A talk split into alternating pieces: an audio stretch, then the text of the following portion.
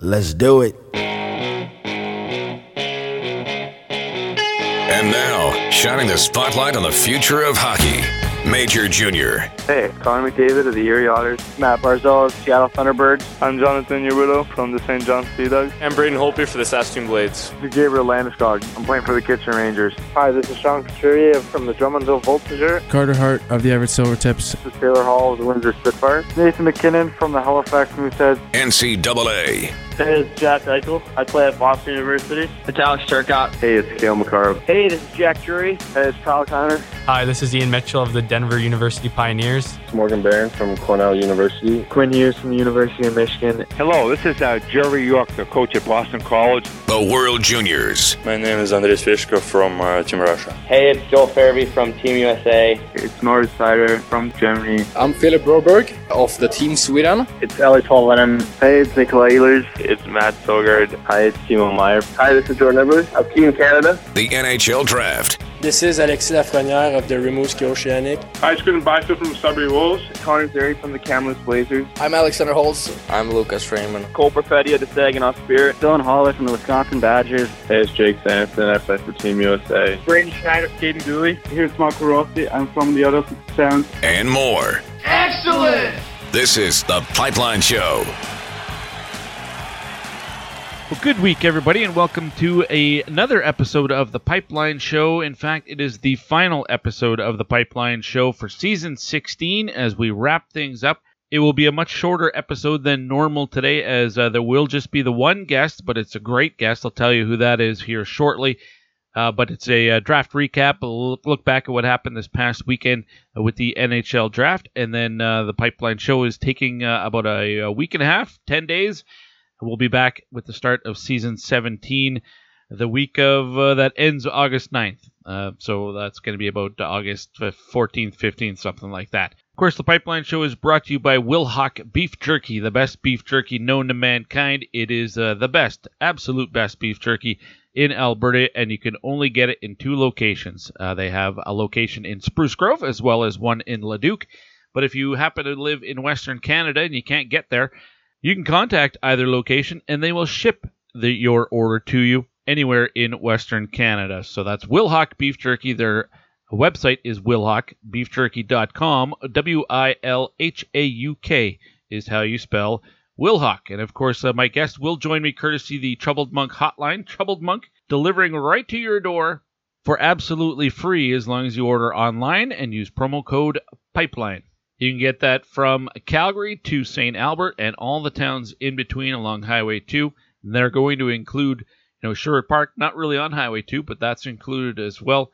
Neither is Sylvan Lake on Highway 2, but they link that in with their central Alberta route uh, that includes uh, Lacombe and Blackfalds, things like that. But anywhere along Highway 2 between Calgary and Edmonton, uh, and St. Albert rather, including Edmonton, Leduc, and Airdrie, and all the towns in between, uh, free home delivery if you use promo code pipeline and uh, just checking the uh, the website there's a few new ones. Award-winning ipa this black ipa and that white ipa so it looks like i'm gonna have to make another call to troubled monk to try out some of the new ones before they're gone because they don't last long.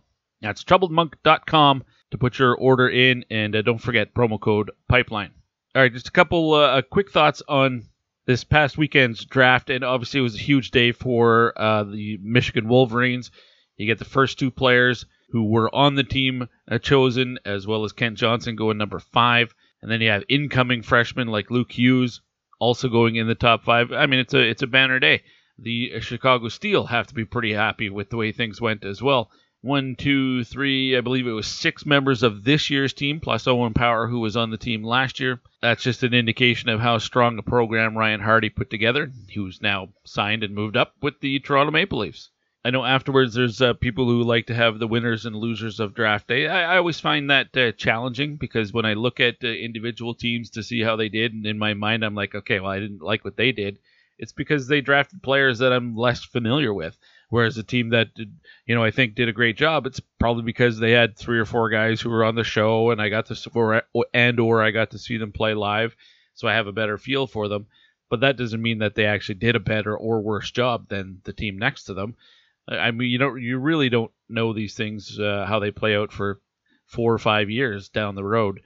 Uh, but obviously, the selection that the Montreal Canadiens made at the end of the first round grabbed uh, raised a lot of eyebrows. Uh, deciding to select Logan Mailloux, even though he had uh, said, "Please, nobody select me, please."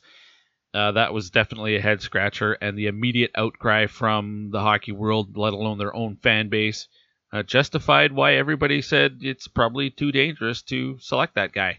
So Montreal is going to have to spend the summer justifying that pick, and I don't know that they're going to be able to do that.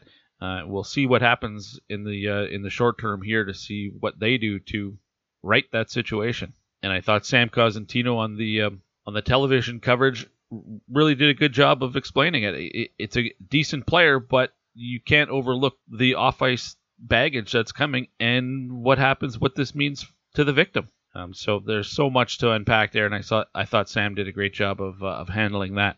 A great day for the Edmonton Oil Kings as well, as they had two players taken in the first round, with Dylan Guenther going to the Arizona Coyotes and Sebastian Cossa being picked up by Detroit. Ottawa grabbed Carson Latimer in the near the end of the fourth round as well. And with the last pick of the fourth round, uh, the Vegas Golden Knights drafted Jakub Demek, who is uh, the Oil Kings import pick this year. Now, he obviously didn't play for the Oil Kings, but it's somebody that Oil King fans will get to see uh, this coming season. And then uh, very late in the draft, the Chicago Blackhawks snapped up Jalen Luypen. That was with the 216th overall selection so, in all, five members of next year's Edmonton Oil Kings team, assuming everybody's back, five Oil Kings drafted this year. So, terrific for them. You can follow me on Twitter at TPS underscore and maybe you can let me know uh, what stood out for you on draft day. Was it an individual NHL team that had a great day or a bad day, or was was it uh, like the Chicago Steel, a, a, team, or Michigan or Edmonton, who had a number of players uh, taken from their program? that would be a great conversation. Let me know on Twitter at TPS underscore Gee. Okay, I'm going to tell you who the guest is uh, coming up on this week's episode, and then we'll get right to it. I, will be honest with you, I'm really feeling under the weather right now, so this might not be the most lively introductory segment ever on the show, uh, but I apologize for that. Uh, so the guest that I have coming up is Chris Peters, who you heard on the program a couple of weeks ago leading up to the draft. He was one of the scouts who gave us six of his uh, personal favorites, and then one other guy uh, who he was uh, less uh, excited about. One of his personal favorites, Niko Huuhtanen, was the last player taken in the entire draft. We'll talk to Chris and get his overall perception of what occurred, and we covered lots of ground. It's a nearly 40 minute interview, so let's get right to it. Chris Peters from Hockey Sense. When we come back, you're listening to the Pipeline Show, brought to you by Wilhauk Beef Jerky. Hi, this is John Guenther of the Edmonton Oil Kings. And he'll lead out three All Kings. Riley Sawchuk three on through through neutral ice. Sawchuk gains the line, floats it in front for Guenther, charging down. Guenther and it scores! I didn't think they'd find a way to make that work, but it does. Dylan Guenther tucks it home. It's 6-3 Edmonton. And you're listening to The Pipeline Show. The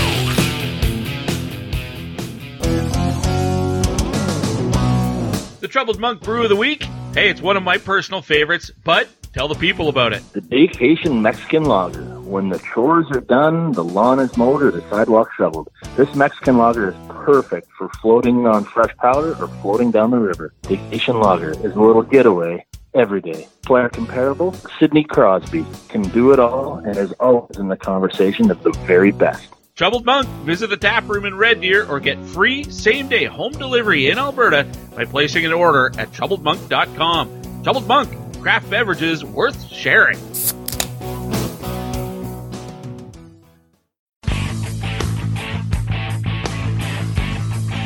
You're listening to The Pipeline Show with Guy Flaming. And boom goes the dynamite. All right, we are back on The Pipeline Show, and uh, just the one guest this week as we wrap up season 16. And of course, it's the uh, draft recap, where we'll look back and sort of have a reflection of what happened. And uh, to help me do that is a fellow was on a couple weeks ago, actually, as one of the scouts who came on to share some thoughts uh, leading into the event. Uh, that's Chris Peters from Hockey Sense. Uh, Chris, welcome back. Thanks for doing this again on, on short notice. Yeah, Guy, always a pleasure. I, will I'll always make time for you. All right. Uh, I know the the immediate thing a lot of people look for right after the draft is winners and losers. I, I have a hard time doing that myself because uh, when I look at the, who the teams drafted, it's basically becomes if, if, I think they're a winner, it's basically just because they drafted guys I'm familiar with. Right. Um, but I'm not a scout, so I'm not sure. Do you do a, a, winners and losers list? Was there a team that you thought did really well, for instance, and and one that you didn't uh, uh really think they had a great day? Yeah. Uh, well, I didn't. I didn't do a winners and losers, and I'm still kind of in the midst of doing my full class evaluations right now. Um, but you know, I think one of the standout classes uh, is for me was actually Buffalo, um, and they had four. Their first four picks were guys that I had in my top 40 as well. Um, and obviously, having Owen Power at the top that allows you to, you know, you, it's hard to screw that up. Basically, yep. if you have the number one pick, it's really hard to screw that up. Most teams don't anymore. Um, and, and so I, I think that he is uh, exceptional. I think he's going to help their team on the ice, off the ice, um, and, just building for the future. So, you know, we've all talked about him enough. I think everybody has heard all the great things about Owen Power, but you know, they, they did make that trade with Philadelphia where they traded Rasmus Ristolainen and got a, a top, um, a top 15 pick out of that, getting for you know, number 14. And, um, they took Isaac Rosén, um, or Isaac Rosen, as I'm sure he'll become uh, yes. very soon. Uh, and um, he he's a he's a really interesting player. He was a guy that I was particularly high on. Um, you know, he wasn't necessarily the guy that I had in that range, but he was, you know, he's he's speedy. He's got he's a scoring winger. He's got a tremendous shot.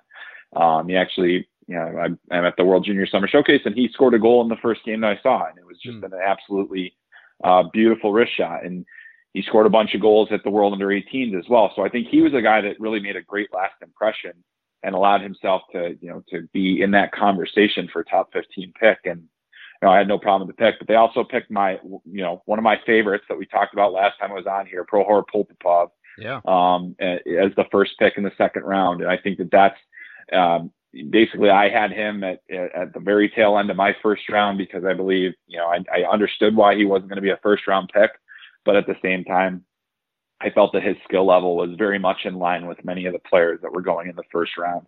Um, and so I, I, think that he's he's a fascinating player. Um, you know, he you'll have to wait a little while for him, uh, but I but I like that. And then and then getting Alexander Kisakov uh, as well, uh, a high end goal scoring talent. Um, you know, he he's a guy that needs to tack on weight because he's a very light player. He's lanky, but he has one of the best releases and some of the best offensive instincts in the class and, and was an, a dominant scorer in the in the Russian U20 league last year. So I, I am very high on him um, and very excited to see what he brings to the table going forward. So um, a lot to like there, a lot to uh, look forward to in terms of um, just just everything at this point. I, I think that there's upside there um, you know, the rest of their class, I thought, you know, they they they made a lot of uh, bets essentially on upside and, talent. You know, there there are a lot of guys that I didn't have copious notes on that weren't, you know, guys that weren't on my list. But I think that they managed to to to fill out a class with the number of picks that they had. And to me, for a team that's rebuilding, the more high end talent you can add into your roster um, or into your prospect pipeline is so important. And and I think that the Sabres succeeded in that in so many levels. And so that was a, a huge one for them. And uh, did you want me to do the the one I didn't like? No, we'll, we'll get to that in a second. I, I wanted to go back a sec because you were you mentioned the trade with Philadelphia, Buffalo, and Philly. Now you know I'm a Flyers fan. This was a weird weekend to be a Flyers fan because they they they paid up they paid a lot to get rid of Shane Gostisbehere, an offensive defenseman who's uh, questionable defensively and then they paid a lot to get Rasmus Ristolainen. Did that make sense to you? Um, good question, Guy. I, I think I have I have long been a believer in Ristolainen being better than the numbers say he is. Yeah. Um, I I think that to be his size with his skating ability and the offensive tools that he has, get him in the right situation, and you might have more success. Um, and you and and quite frankly, I'm not uh, I'm not 100% sure that Philly Philly has the right situation for him to be in. Mm. Do I think he can be better than Shane Gostisbehere? I do. I think that he has a little more defensive value, even though the numbers are not great in that regard. Yeah. I think he plays a more physical game, so he gives you a different dynamic. And Philly wasn't the only team that was interested in adding Rasmus Ristolainen. You know, I mean, like there were other teams that were going to do it. They just happened to have the best package. And it's a high price to pay for a player that has a ton of risk attached to him. And that, but, but I, but it, the good thing is, is that I think Philadelphia still landed a first round caliber draft pick with their second round pick in Samu Tuomaala. So okay. that, that in tandem, it's, it doesn't hurt as much to me. So, you know, I think that that's, that's kind of, uh, one of the things, but it was a very interesting day on the trade front in general. Yeah. I mean, just so many things happening. And, uh, and that was, that was certainly one of them. But I think in the end, you know, I, I, I still also am surprised that, you know, that, that there wasn't a spot for, um, Shane Gostisbehere in Seattle if the, if they were going to be willing to get it, give up, give up a pick to get rid of him. Right. Um, I would have much preferred to have Shane Gostisbehere over Carsen Twarynski, but that's just me. So, you know, that's another element of the whole deal. Yeah, I'm with you there. I I thought they were going to go like Van Riemsdyk or something like that, and just to, even if you only have him for a little while and, and end up trading him. But uh, anyway, Yeah. we're veering off course. Uh, there were a lot of trades uh, at the draft, and that you know we always talk about it. Well, there the potential for trades is here, and um, at least from an Edmonton perspective, it never seems to happen. The potential for big trades certainly uh, lived up to uh, uh, the expectations that some people had. That was, uh, and th- there could still be some big moves to go. I mean, who knows what happens with Eichel? Absolutely. I mean, there's so, yeah, this is, this is a fascinating time to be following the NHL, no question. I think everybody uh, had sort of the same group at the high end of the draft. I would suggest that the top nine, in some sort of order, was the the nine that uh, a lot of people expected. There might be one or two guys that could have been in that mix. Was the first big surprise of the day at number ten with uh, with Tyler Boucher going to Ottawa? It was, uh, I would say jaw dropping to be completely honest with you. Um, and I am not a, like, was, I read some comments from, from Trent Mann, the scouting director of, of the Ottawa Senators about, um, uh, about the, the public lists and how, you know, the, the scouting staffs know more than the public lists do. And they, they knew exactly what they were doing and they didn't think that if they traded back that they would be able to get Tyler Boucher.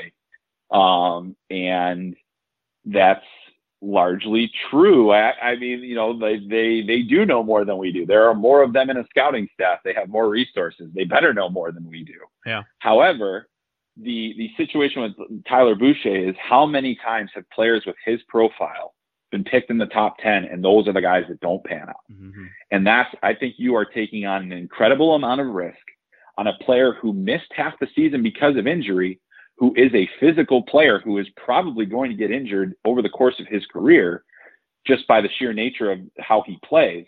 And, and I want to say all of this saying, I think Tyler Boucher is a heck of a hockey player. He's a guy that I would love to have on the team if, if I were running a team, because I think that the way that he plays, there's a huge amount of value in that. Um, I don't think it's 10th overall value. And that is the, that is the difference. And so I understand the, you know, that, that, that when you're, you, you have to defend your picks. And I also agree. The other thing I agree with Trent Mann about is if they tried to trade back, if they tried to trade back in the, uh, uh, into the draft, there is a good chance they wouldn't have gotten them because I do know that there were other teams in that 15 to 20 range hmm. that were interested in potentially picking him that high. But, you know, I, I think that that's still, it, it's just a question. And, and you, when you're at the draft, you pick the players you want, right? You don't worry about who's a projected top 10 pick or not. But I just think that his style of play is such that it just, it tends not to translate to reaching top 10 value of a player. And I had him 44th on my personal board.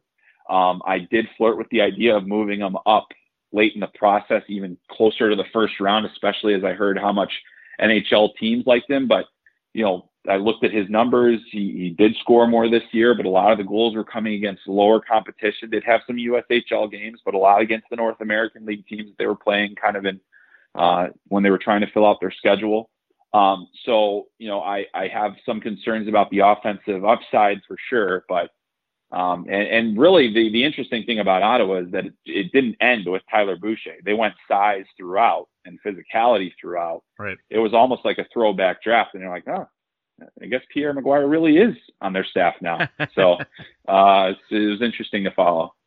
Uh, I've been uh, driving the the bus on Sebastian Cossa. He plays for the Oil Kings right in my backyard. I, am part of the broadcast team usually, so uh, I'm biased when it comes to him. So I wasn't, you know, I, I he would have been the first goalie that I would have taken too because of that bias. But was it a surprise that he was the first goalie taken, or was it a bigger surprise how far Wallstedt fell all the way to 20? Yeah, it was it was a bigger surprise how far Wallstedt fell, but it was not a surprise for me to see Cossa go ahead of him because I know that there were multiple teams that had Cossa ahead of him.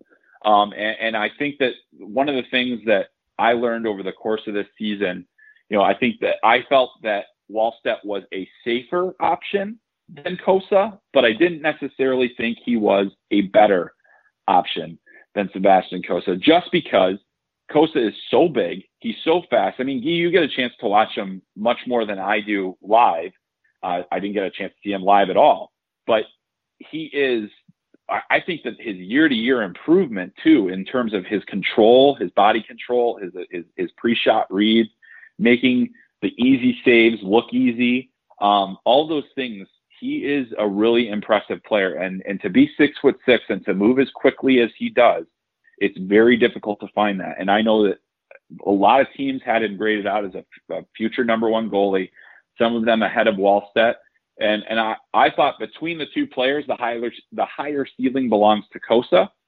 But I did think that in terms of technical ability, hockey sense, all these other things, I did like Wallstedt better. Um, and I was very surprised to see him fall to 20. I was surprised to see, even more surprised to see Edmonton trade out of that yep. for the option to get him, because I think that that's something that they needed.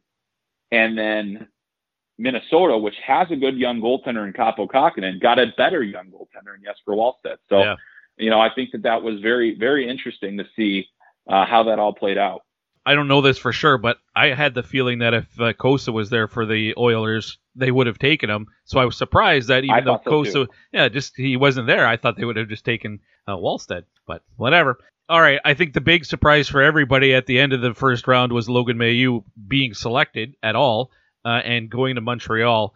Uh, the uh, outcry and immediate reaction, the backlash has already started to happen immediately. What was your thoughts?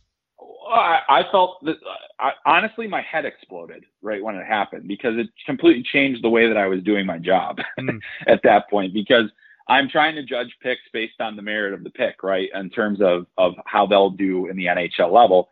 This is something where the hockey side just doesn't even matter. Yeah. It doesn't. It doesn't matter at all. And uh, and I was, you know, I was one of the people that had him listed until I found out because I and and I'll tell you what the, the the other thing that kind of makes this crazy to me, and I know that there were teams that had him graded out as a first round talent.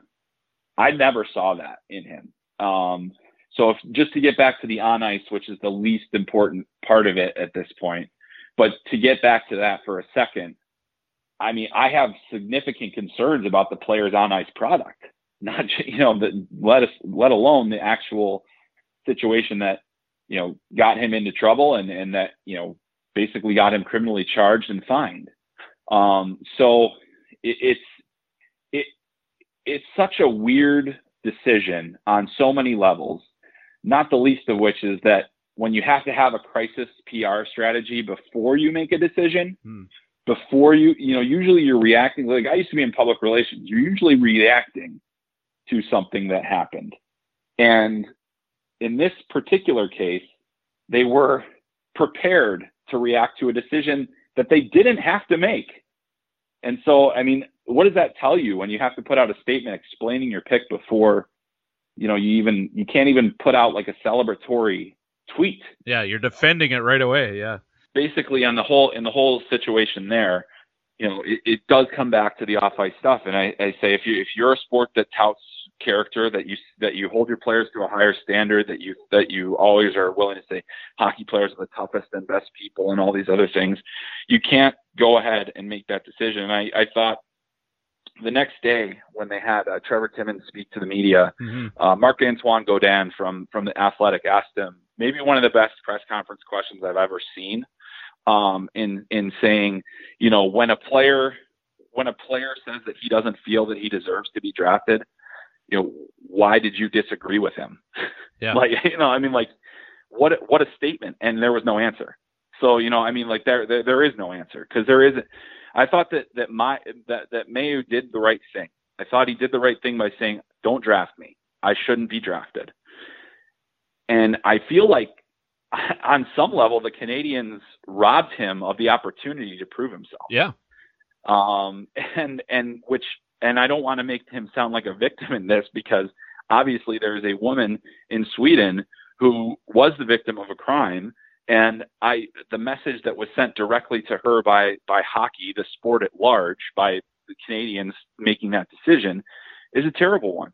And, and I just I you know this is a proud organization. It's one of the great organizations in in, in sport, and they sullied their good name on a decision they definitely didn't have to make, and it and in my opinion wasn't even justifiable on the on ice merits. Excellent take. I uh, I agree completely uh, with everything you just said. Uh, Chris Peters from Hockey Sense is my guest.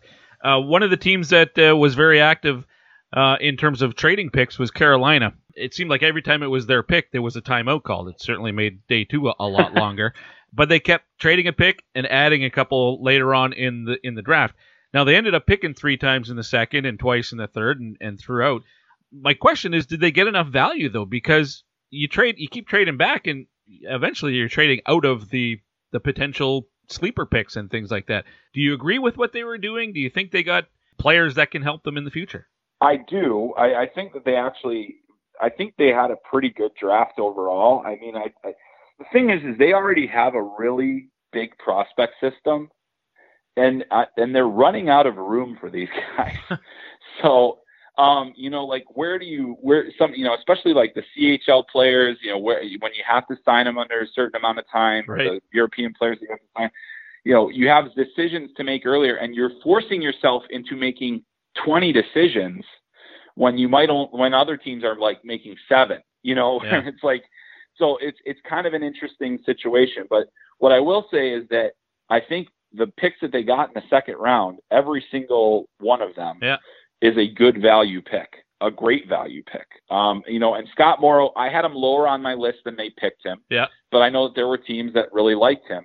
And I've been watching him at the World Junior Summer Showcase, and he can't defend a lick, but I'll tell you what, he is an unbelievably skilled defenseman. It is it is remarkable the hand skills that he has. He's got great size.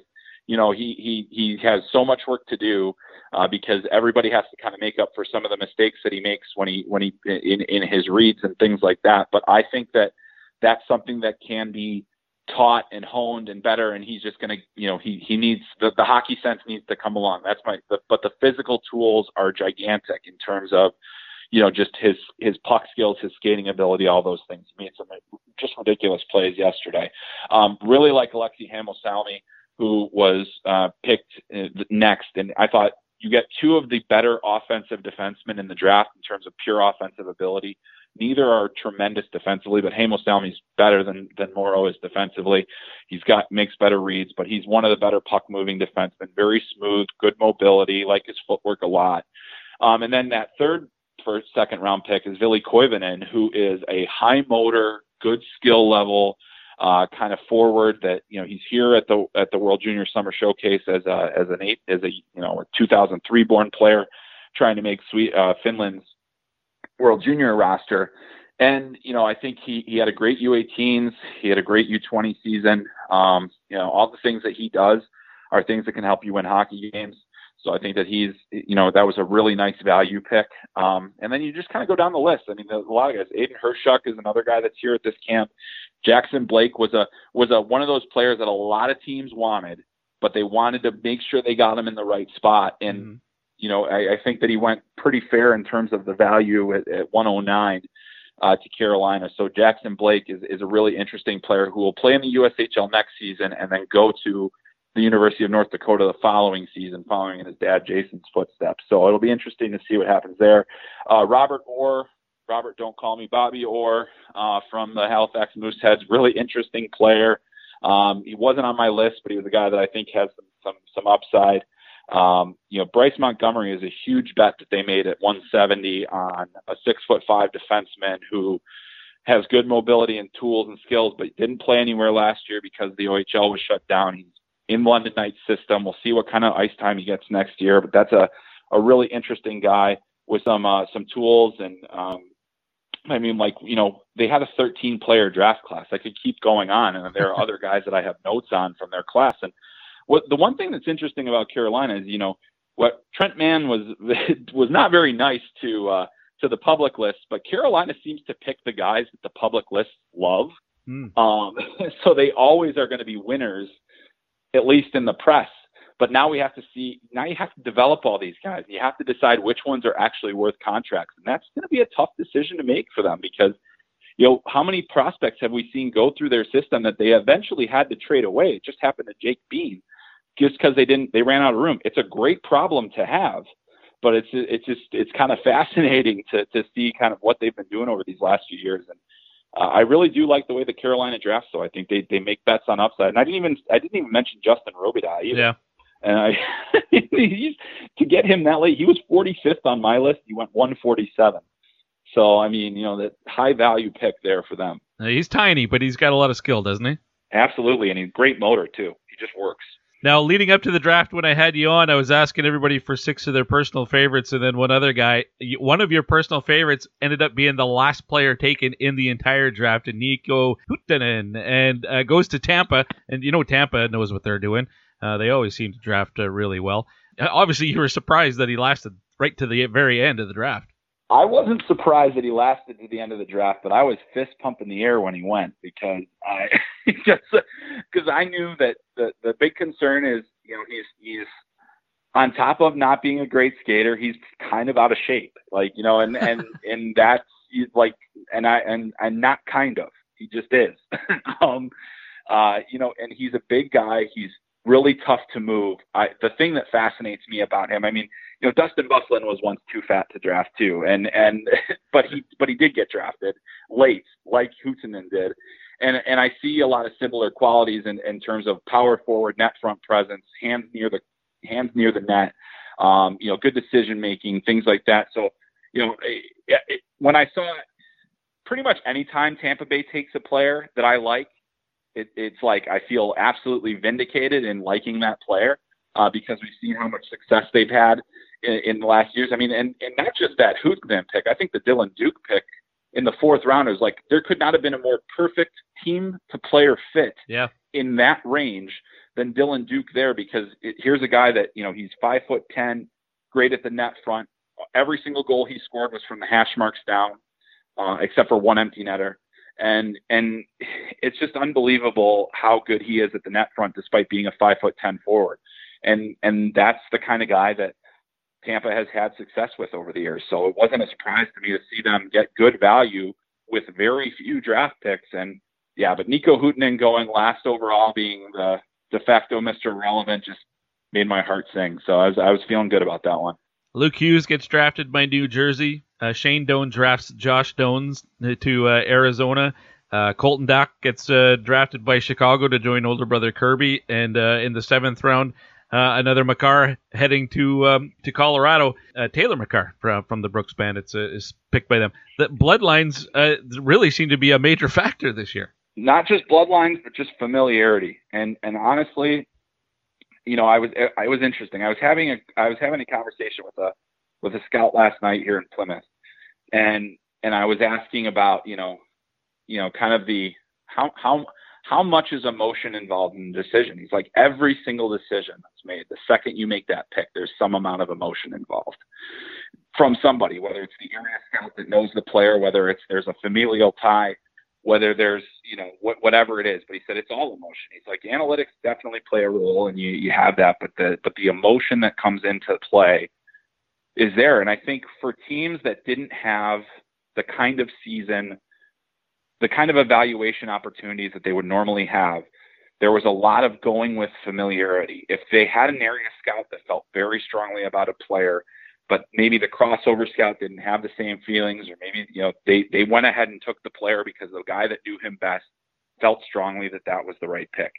And you know the very interesting thing, like Josh Doan went way higher than I think anybody expected him to, and I'm not sure, I'm not sure that Arizona, if they would, if they still would have been able to get him later in the draft. They took him at 37, and they, they were picking again at 43. Yeah, I mean, but even I mean, even past that. So like you know, like so, but yeah, they basically wanted to make sure that they got him. And the one thing that I will say about Josh Doan is, you know, he's going to be under pressure for the family name, but I think that the one thing that they knew the player well, and he legitimately was, to my, to my eye, the most improved player year to year in this draft class. Mm. Uh, you know, just just from from what he was two years ago, or last year, uh, 2019-20 season with Chicago, to what he is now. I mean, he was not even close to a draftable player last year when in his first year of eligibility.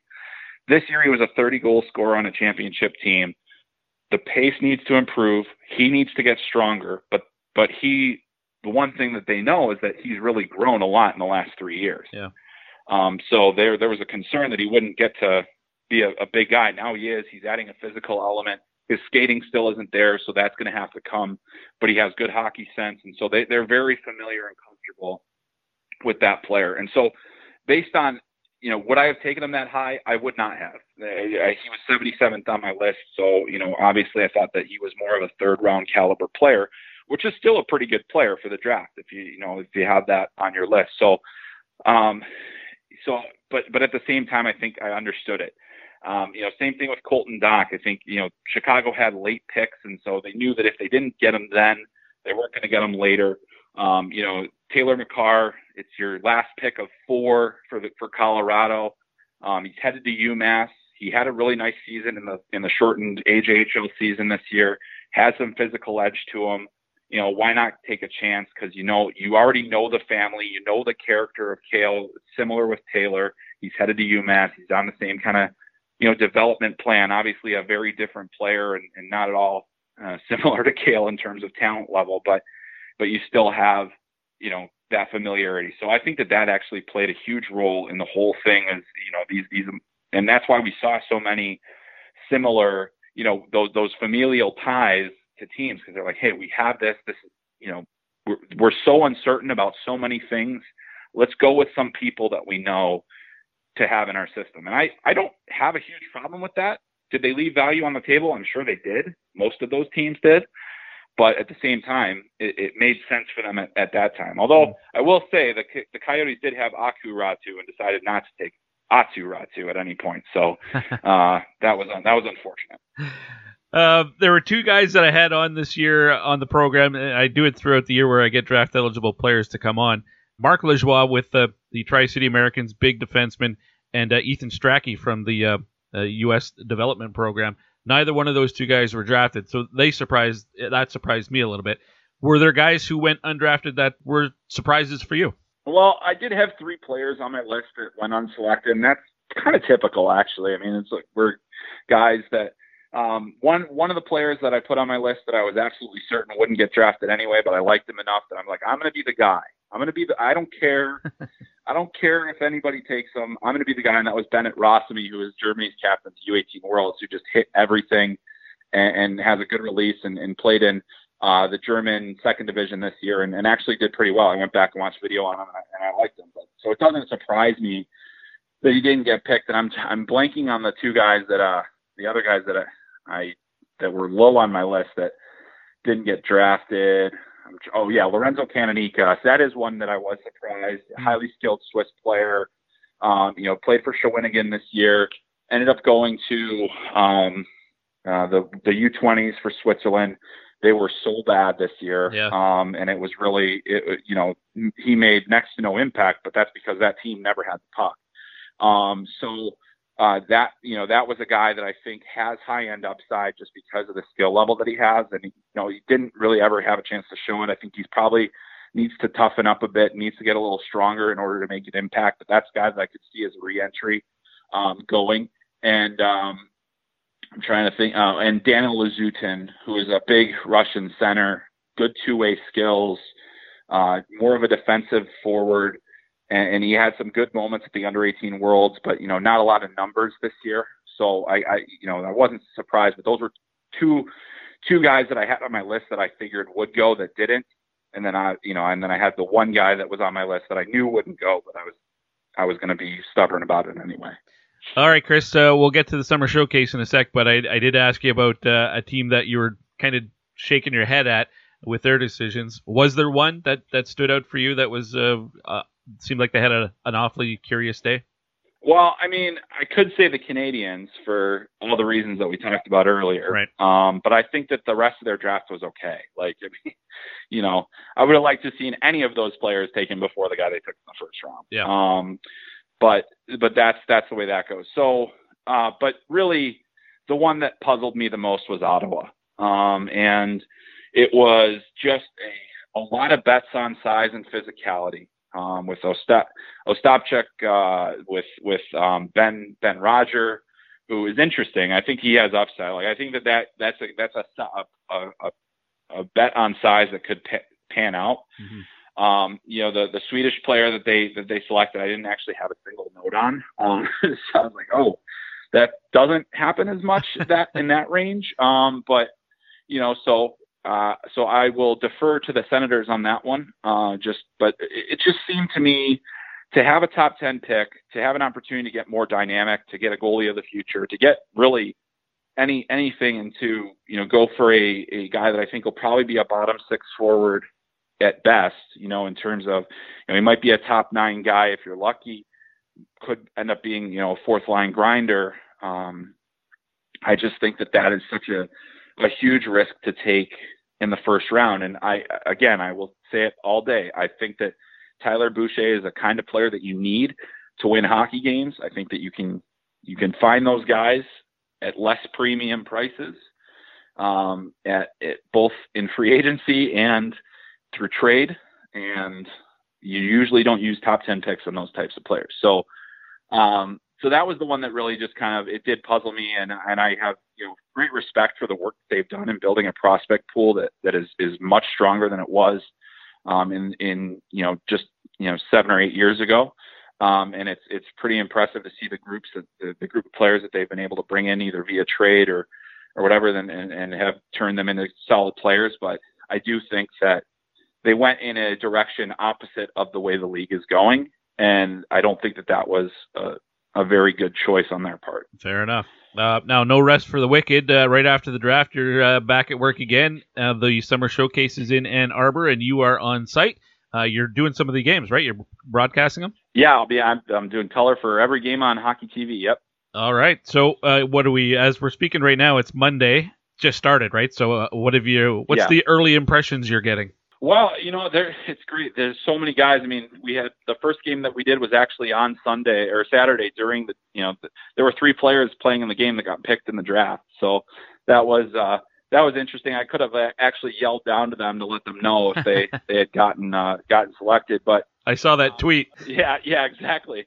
Aside aside from that, you know, I think that we're seeing uh, one of the the crazy things that that I saw was you know Jake Sanderson and Luke Hughes playing on a defensive pairing together. That's two top five picks. Um, you know, I I don't remember the last time two highly drafted guys were out there. I think maybe Trouba and Jones, uh, or maybe Werenski and Hanifin at some point if they ever played together. But um, you know, it's just it's it's unbelievable to to to watch two guys that have elite skating ability do that. I mean, and really one of the important things is that Luke hadn't played since March.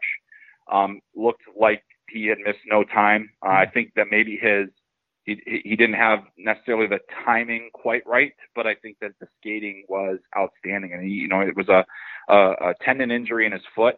Um, and there was a lot of concern about how that would impact his agility, which is such an important part of his game. There was no sign of any uh, rust or or or you know just diminishment of his abilities. So that was pretty impressive. Um, Aatu Räty, who you know was one of the most maligned players of this this draft year, uh, based on expectations that he didn't meet, had uh, four goals in the first game. Um, so the day the day he was drafted, he scored four goals, including an empty netter, and he actually missed on a penalty shot, so he could have had five. Um, and you know, it was a, it was a great moment to see him looking like himself, looking like the guy that we all thought he could be. Um, the skating still needs to improve. He actually had a couple of opportunities that he that he couldn't get really, you know, handle because he couldn't skate to it, and you know, it's kind of that short distance quickness is really where I think he could use some improvement just to close on pucks better and you know make better plays. But you know, he's playing on a line with with Samu Tuomaala and uh, Roni Hirvonen, and those guys were just dominant in the games that they played. They they really put pressure on teams with their speed and their skill. The the wings are speedy, Hirvonen, Hirvonen and Tuomaala. Um, you know, and the goaltending's been phenomenal. Joel Blomqvist from for Finland, um, uh, Levi Mar- Levi uh, who just uh, I believe committed to the Kingston Frontenacs. Uh, he had a tremendous game. Um, it's also been great to see uh, some of the guys that didn't play for a long time, like Aiden Campbell, uh, the goalie from Erie, and Tucker Tynan yeah. from Niagara, who suffered the the horrendous uh, skate cut injury two years ago, has not played since that. So his getting his his first action, he did give up a goal, but he looked pretty good otherwise. Um, you know, getting his timing back. Just this is way faster pace than than the OHL. And so, you know, you're you're you're you're coming back from an injury, and you're you haven't played in so long, and you have to come back to a pace that's even faster than you're used to. Uh, so I was impressed with that. Uh, Tanner Dickinson is another OHL player who hadn't, you know, he played three AHL games this season. He scored two goals yesterday on elite shots. I mean, just incredible shots. I could not believe that he can shoot the puck that way. Um, and, and, so, you know, that's the St. Louis Blues pick that, that, looked really good. And Doug Armstrong was in the building yesterday as scouts and GMs start filtering in here to uh, to Plymouth. So, uh, yeah, I mean, there's been a lot to see. There's no question. I mean, there, there you cannot ask for a better opportunity to see this many high-end draft prospects because the U.S. has two teams full of them. Then you've got Sweden and Finland that brought extended rosters to this thing. So um, it's it's great to be back here, and this feels like the unofficial kickoff of the season every year. Yeah. And this is like the first time where I'm like, yep, we're back to normal. We're getting there. And, and fingers crossed, everybody stay safe out there because we are so close. And I hope that we get the season that I know we can have and, and, and get things back on track. A perfect way to end it, Chris. I really appreciate your time and thank you. You you said Plymouth, I said Ann Arbor earlier. I, I know you're in the USA Hockey's uh, home, so uh, in Plymouth, Michigan. Really appreciate your time, though. Excellent rundown and recap, and uh, look back at the draft. Uh, I promise I won't call you for at least a couple of months as we uh, kick off season 17 in a, in a couple of weeks. But I'll give you a break from this show uh, for a little while. But thanks for doing this, man. Always great to chat. Yeah, my pleasure. Thanks a lot for having me, Guy. Always, always a fun time with you. That is Chris Peters from Hockey Sense. You can find his uh, recap. He goes through each team uh, one by one and uh, gives them, you know, his review of their draft day performance. You can find that at his site for Hockey Sense.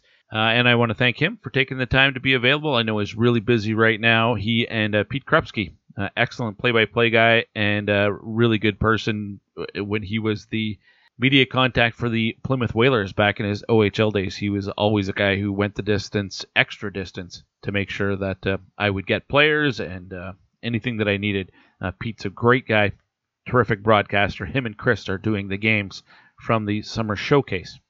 All right, and that does it for uh, not just this week's episode, but for the 16th season of the Pipeline Show. Means it's uh, uh, extra cleanup time. Uh, reminder: get your bidet from hellotushy.com/pipeline.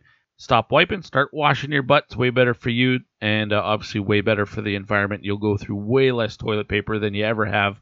That bidet will pay for itself in just a couple of months couple of mentions uh, before uh, we shut it down for the season. I want to thank all the sponsors, obviously, who have uh, stuck with the show and some that have come on board here during the pandemic, which, let's be honest, the last 16 months, it's been a really tough time for not just for the show. I mean, going through large and lengthy stoppages of uh, where there is no uh, hockey was definitely a challenge. But for all these companies and businesses that, uh, you know, their advertising budgets weren't there because – they their normal operating income wasn't there. Uh, so I really appreciate uh, all the sponsors of the Pipeline Show. Of course, the uh, the support I get from you, the listener, uh, via patreon.com slash the Pipeline Show. Patrons make this show what it is, and uh, your monthly support, most people, it's a couple of bucks a month. I really appreciate it. I know it's uh, not much for each individual person who, who chips in two bucks a month I mean, you barely feel it, you barely notice it, but for me, it adds up and it really goes a long way. So, uh, a really, really sincere thank you to everyone who has signed up to be a patron at patreon.com slash the pipeline show.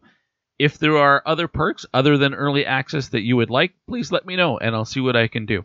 At this time of year, there are lots of new listeners to the program, uh, casual uh, NHL fans who don't watch junior or college hockey, but they they're intrigued by uh, you know draft day uh, or draft weekend rather, and um, and are looking for podcasts to talk prospects, if you're in that category and you've uh, enjoyed what you uh, heard today or in the last month or so, um, then I encourage you to check out the Pipeline Show all year round. All these players that you've heard in the 2021 Draft Spotlight, well, I do that throughout the year. Draft eligible players come on the program on a very, very regular basis.